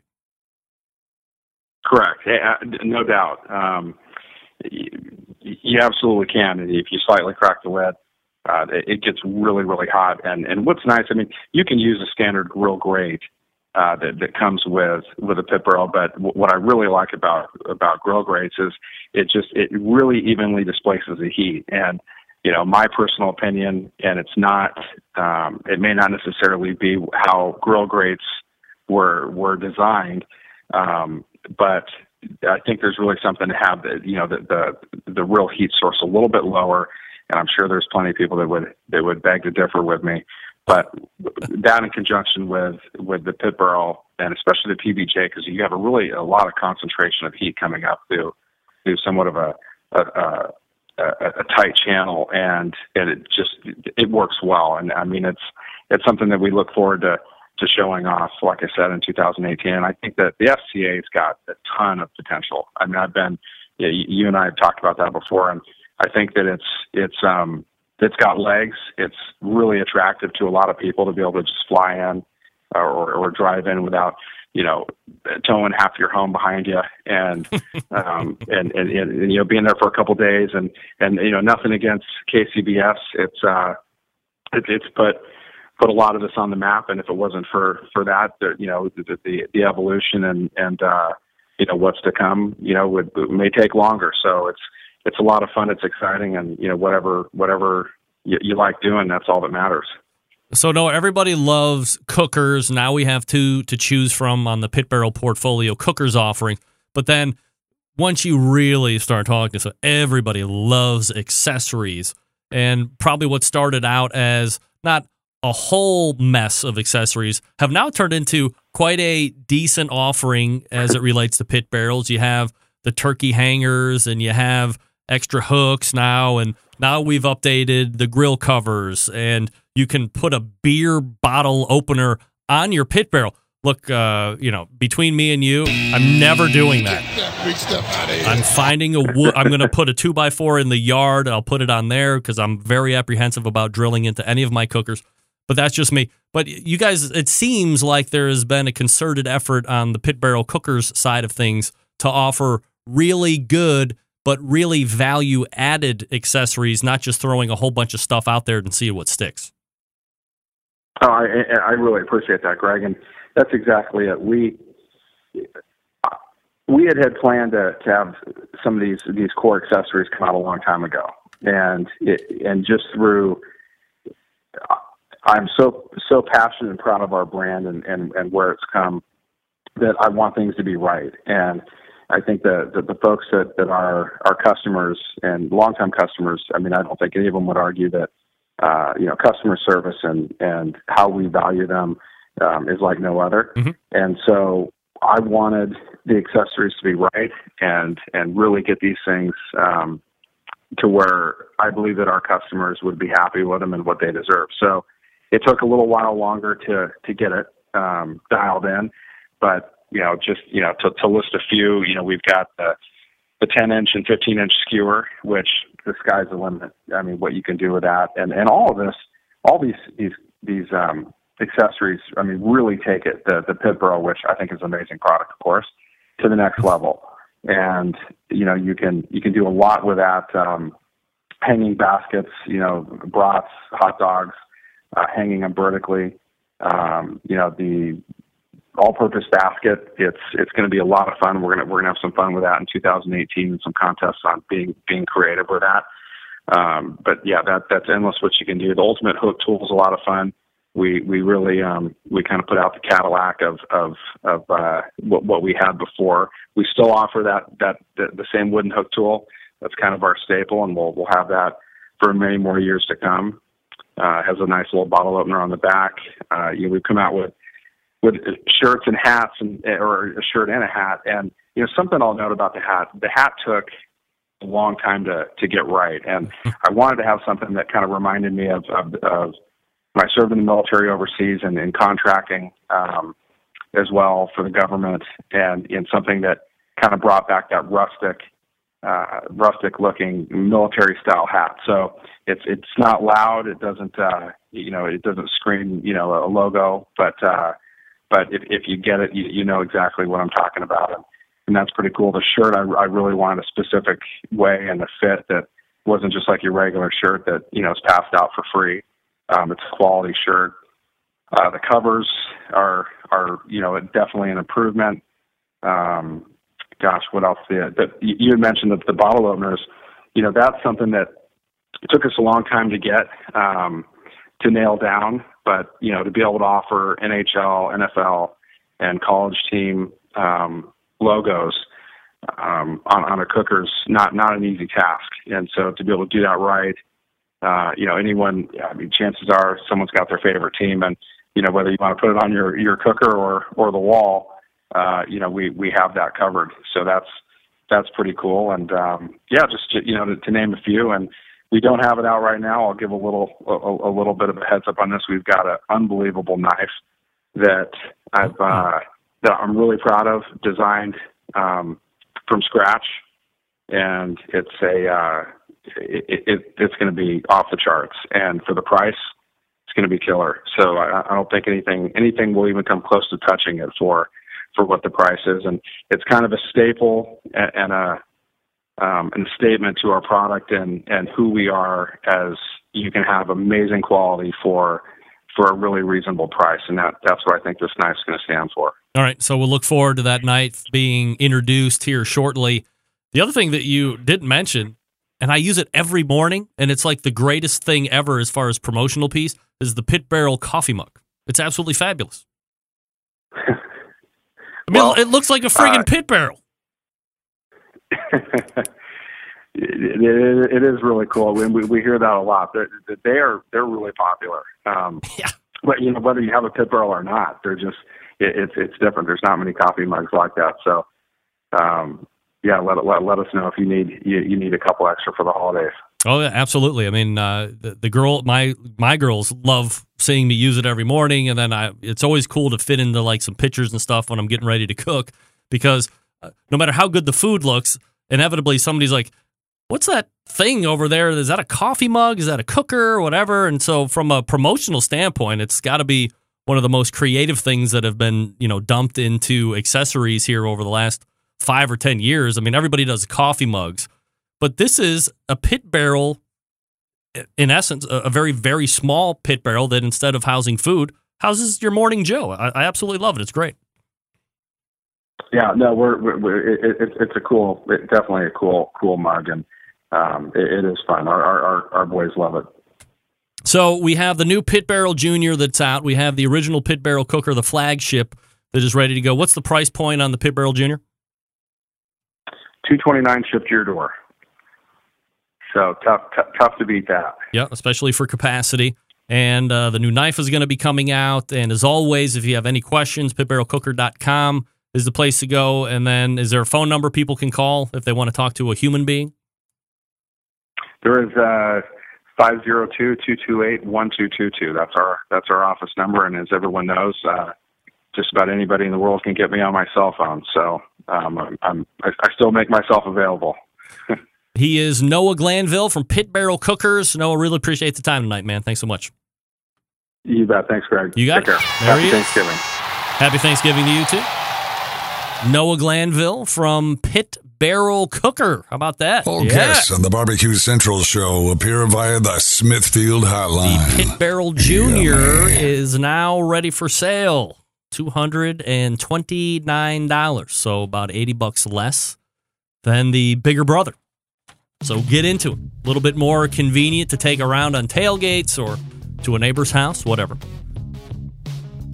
You may think that grilling season is now coming to an end, but no. Get that big stuff out of here. Put on a jacket. Let's get ready to go. Head to the place for all things barbecue and grilling, Butcher Barbecue. That's right. We all know that Butcher's Barbecue carries a great selection of barbecue products. Of course, their portfolio of grilling items continuing to expand as well. You know about the grilling oils, of course. I talk about them each and every week. How about a new flavor of rub? Grilling addictions. That's right.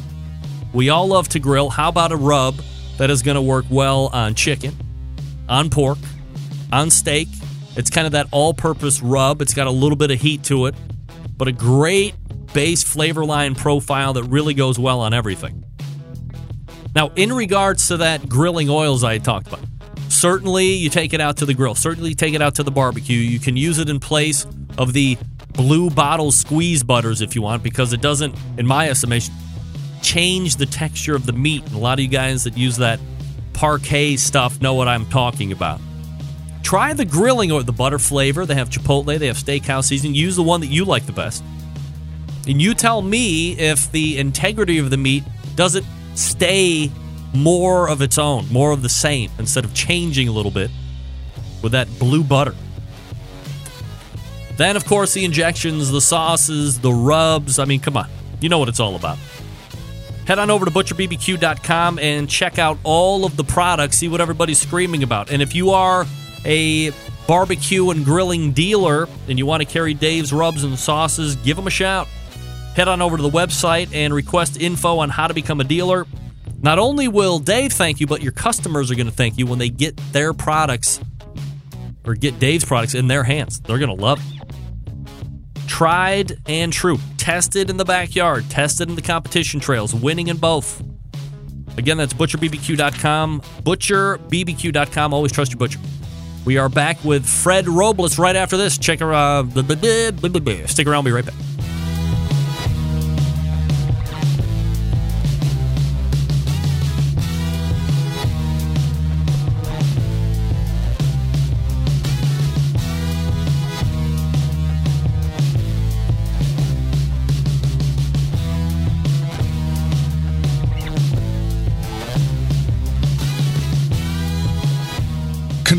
To produce incredibly mediocre content in an exceptionally professional way. You're listening and watching the Barbecue Central Show. Once again, here's your host, Greg Rempe. All right, welcome back. Thanks again to Noah Glanville from Pit Barrel Cooker for joining me last segment. As I mentioned in the first hour, the 2018 grant program from Smithfield has closed. However, the 2018 Committed Cooks program will be getting ready to jump off here in the next few weeks. More info to come on that. But in the meantime, you keep hitting the website smokinwithsmithfield.com to get in on that. Last year you had to squeeze out 20 bucks to get over $100 worth of stuff. This year promises to be more of the same, perhaps even better. Again, that website smokinwithsmithfield.com. Check it out see what it's all about. All right, helping me close the show this evening is a guy who has punched his ticket to be a part of the final table for the World Food Championships. That's supposed to take place April 21st and 22nd of this year. He did that by winning the barbecue portion of the World Food Championship. Let's go ahead and race to the hotline and welcome back friend of the show and the pitmaster of Rio Valley Meats, Fred Robles, joining me here on the show. Fred, how are you, buddy? I'm doing good. Uh, Fred, I appreciate you making time again for the show. And you know, earlier in the year, we were supposed to hook up because you won a little event called the uh, San Antonio Barbecue Cook-Up. That was kind of a that was kind of a huge event to win, wasn't it? Absolutely, absolutely. That's a great event. It happens every year. San Antonio Rodeo is one of the biggest here in Texas for sure. Um, we'll get into the World Food Championships here in a second, Fred, but I did want to mention that not only are you in the mix for that WFC overall title, but you're also now the current IBCA Team of the Year for 2017. Quite a feat in itself, of course. What does the title mean for you and the team when you know how many hundreds, if not thousands, of other Texas teams are out there vying for that championship as well? Well, it's, uh, it's uh, I mean, we're humbled by the opportunity to be even uh, able to do this week in and week out. It, it, it's it's uh, it's a grind. I mean, it's a long barbecue season, especially here in Texas, where we have warmer uh, weather pretty much year round. So we have uh, pretty much cook-offs uh, from December to January year round. So um, it's a long season, and I'm and I'm just fortunate and blessed to have been able to to land in the top spot this year. So yeah, it's it's uh, it's pretty amazing to me. Are you kind of a self-funded team, or do you have uh, some other sponsors that help you foot that bill? Because the one thing everybody seems to know about barbecue as they get into it, it is a very expensive hobby with not a lot of return. Well, well, we've been fortunate to have a couple good sponsors on our side. Um, most of the financial part of it is uh, we are self-funded. Uh, again, we've been fortunate to to uh, be able to win some money on the trail as well, and that kind of keeps us going uh, to be able to pay entry fees and meets and, and, and stuff like that. But yeah, we do have a couple strategic key sponsors that that uh, help us with uh, with products. Fred Robles joining me here on the show. Uh, Fred, do you think at this point that IBCA teams, or perhaps I should say Texas teams in general, are getting the respect that they deserve from a competition standpoint? Or is there still some ground that needs to be made up in that regard? I think there's still a lot of ground to be made up. Um, I think we're starting to get the recognition that uh, um, me and a couple friends of mine have been talking about that I think Texas cooks deserve. Um, there is uh, IBCA is kind of like the uh, um, kind of like the little brother of KCBS in many regards to where KCBS is seen as the upper echelon of barbecue and IBCA is seen like a like uh, whatever, you know. But uh, I think we've slowly been uh, venturing out of Texas a little more and competing with some of these KCBS guys doing well. And uh, uh, just this past weekend at the WFC at the World Food Championships, I actually talked to a couple of great uh, KCBS teams, and, and after them having competed in IBCA, they're like, "Wow, how do you guys do that? Uh, you got normal, everyday uh, people judging your food. It, it's much harder that way." Uh, to go from cook off to cook off and be consistent as opposed to having a certified judge that is judging the same thing every time. I told him, yeah, that's what we deal with every weekend. I mean, we're we're out there um, pretty much putting food on on, on on on trays for the average Joe to taste. And to me, um, I would rather have that than than somebody being told what good barbecue is. These guys are coming up to students and they themselves make up their mind on what good barbecue is. So yeah, I think we're we're we're we're, we're making headways there and, uh, and getting a little bit of respect. Is the discrepancy in respect maybe distance than anything else, or or lack of understanding of how an IBCA competition goes down? They just think it's this way or that way versus going down and jumping into it with both feet and really seeing what it's all about. Well, I think. Um, I think as IBCA cooks wanting to venture out of Texas, um, from where I'm at, I'm way down deep South Texas. Just to get out of the state of Texas north is 12 hour drive. Um, that, and I'm I'm still in Amarillo, so just to make it out to Oklahoma or to uh, uh, some of these other states near nearby states, it's it's a full day, more than a day's drive. So it's it's kind of hard to get out. Texas has maybe a handful of KCBS cook-offs um, but not not as many as uh, as we uh, maybe like to have. I, and another thing is, I think KCBS uh, is where the sponsorship dollars are at. I mean, if you look at KCBS, what kind of sponsors they got? I mean, you, I mean, just to name one off the top of my head, the Sam's Club. Um, they uh, they throw a lot of money at it, and IBCA doesn't have that kind of support. And my so a lot of a lot of Texas teams, including myself, are trying to venture out and maybe maybe cash in on a little bit of that prize money as well.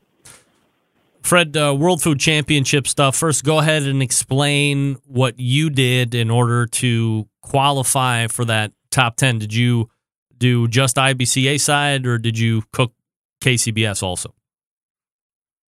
We uh, we did KC uh, we did the IBCA on Friday. Um, I had a really good outing. We ended up uh, first rib, first brisket, and I think like a sixth place pork call. Uh, being the uh, the grand champion for the event. Um, looking back on it, I probably should have taken a break and not cooked KCBS, but I did anyways. Uh, just being a competitive nature in me, I went ahead and did the KCBS event. and I ended up kind of somewhere in the middle of the pack, um, which is okay. Um, knowing that I had already uh, clinched my spot into the final. And of course, on Sunday, uh, five, ten, uh, five of the uh, best IBCA or the IBCA event cooks, and five of the uh, top uh, KCBS event cooks uh, did that out for the for the final spot. Uh, I, I I had heard that there were some dust ups over how the finishes were going to slot IBCA and KCBS originally at that Cooks meeting. Uh, is there anything that you can shed light on as far as how that was originally told to you guys and how it was going to be changed, and, and did it get changed back to whatever you guys thought it was going to be? Yeah, well, going into it, I, um, my my understanding and my, my, my preconceived notion was that it was going to be the top five from each event. In other words, the top five from the IBCA cook-off, top five against KCBS cook-off. Um, that's what I went in there knowing. I said, okay, well, if I don't do well in the IBCA, I still got a chance in the KCBS. I said I got two chances at qualifying for the finals. But when we get there to the cooks meeting, they tell us that no, it's going to be the top five IBCA teams, or what they consider to be an IBCA team, against the top five KCBS teams, or what they consider to be a KCBS team. I guess if you cook more IBCA than KCBS, you're considered an IBCA team, or mm-hmm. vice versa. So that kind of that kind of changed the dynamic of the whole thing. So now, even if a KCBS team ended up in the top five at the IBCA cook-off, they wouldn't advance because they wanted five IBCA teams, or again what they considered IBCA teams, against five KCBS teams.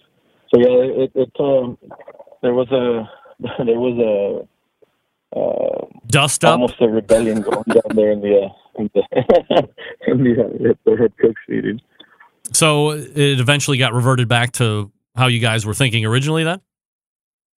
Yeah, eventually, um, some of our board members from IBCA went ahead and stepped up and, and said, "Hey, this is this is not what we came in here knowing." I, I think they talked to a couple of KCBS reps on site, and uh, eventually they got together, talked to the promoter, and said, "Hey, this is what the cooks want.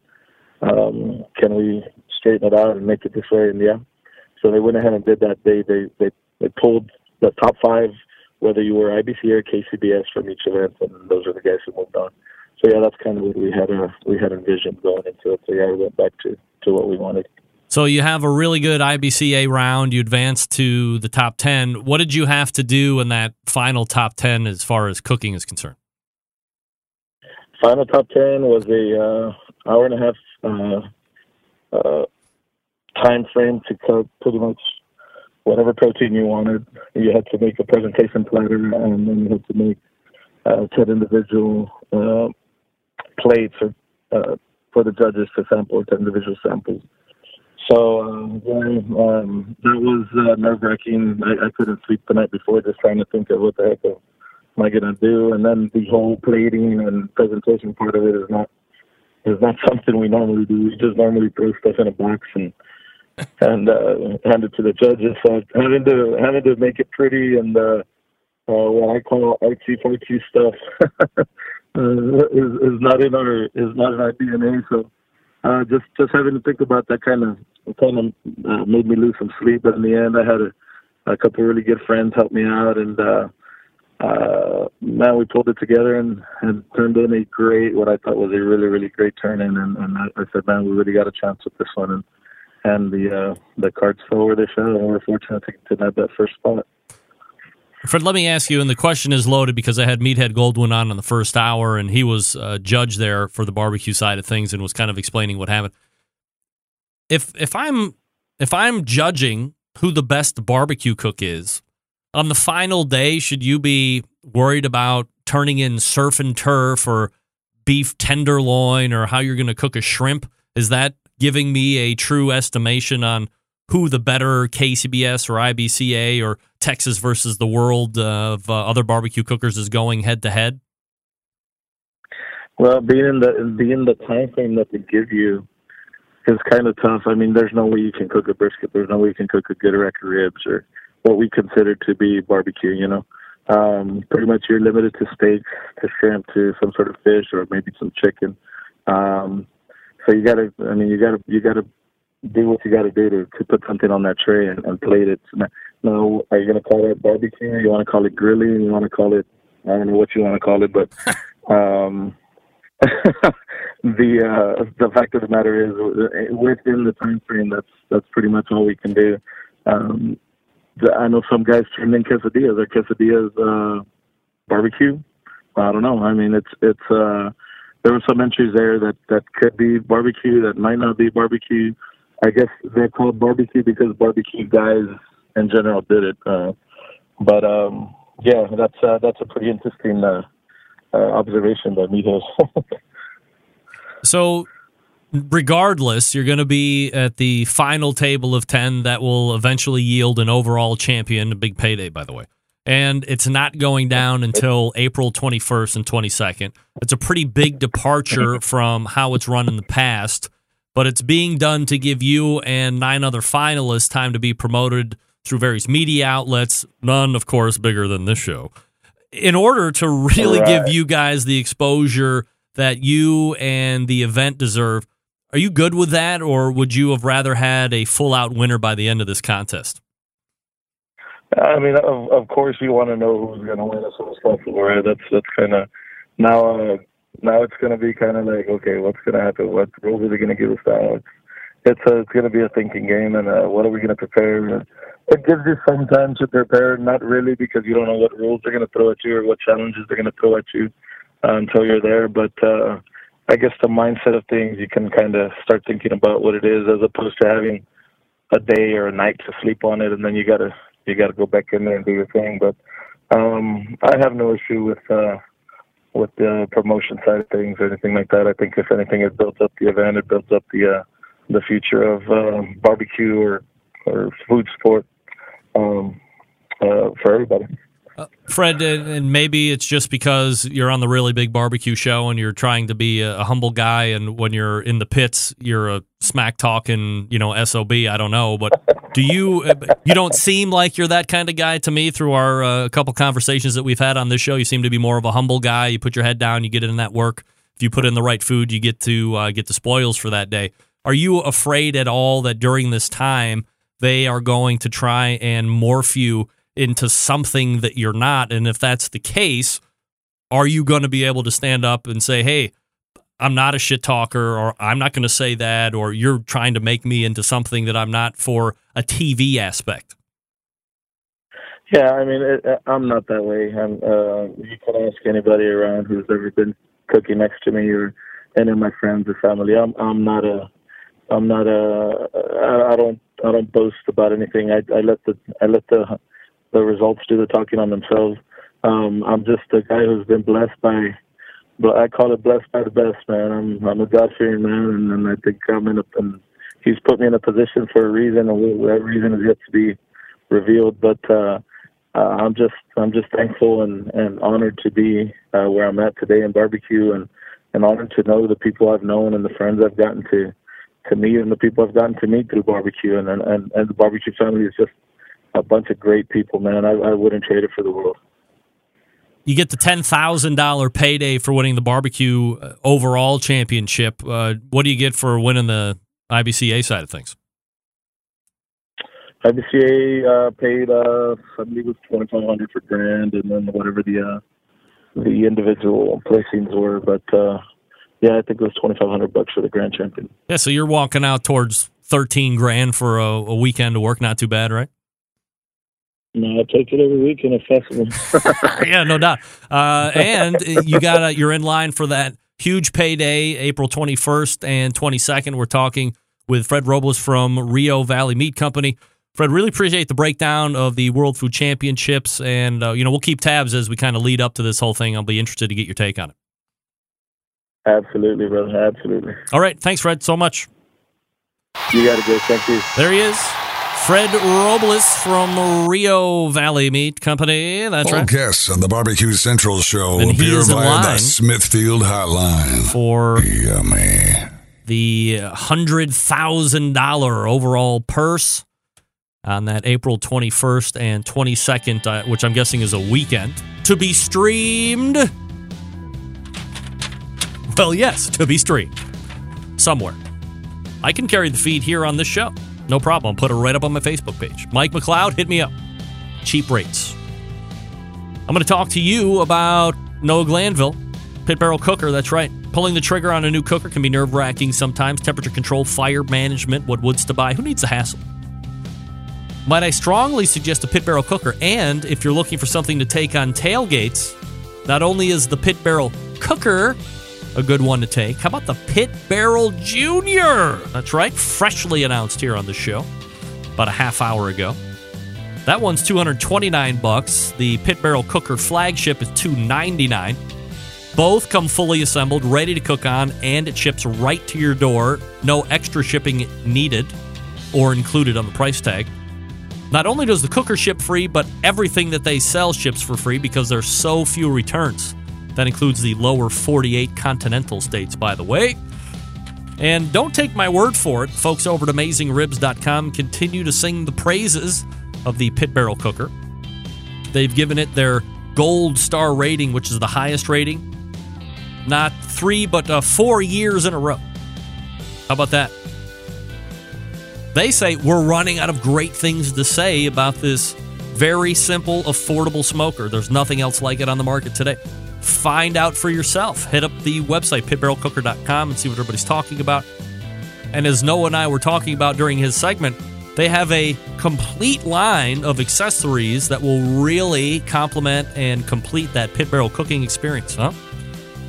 The coffee mug, get the coffee mug. Even if you don't have a cooker, if this is the first time you've ever turned into the show and you want coffee mug advice, go to pitbarrelcooker.com and pick up the most unique looking coffee mug on the market today. And that's like a little baby pit barrel. It's even got the vent at the bottom. Great. No rebar at the top, which my lips appreciate. But I could get it if they were going to do that. I can, I can see where they would do that. No removable top to keep my coffee. Noah, all ideas that you can use if you like. anyway, hit their website, pitbarrelcooker.com, and check out what they have to offer. Snatch them up quick. And again, the number 502 228 1222 if you want to talk to a human. Most of the time, uh, Noah or Amber will answer that phone and talk to you. We're back to wrap the show right after this. Stick around, be right back.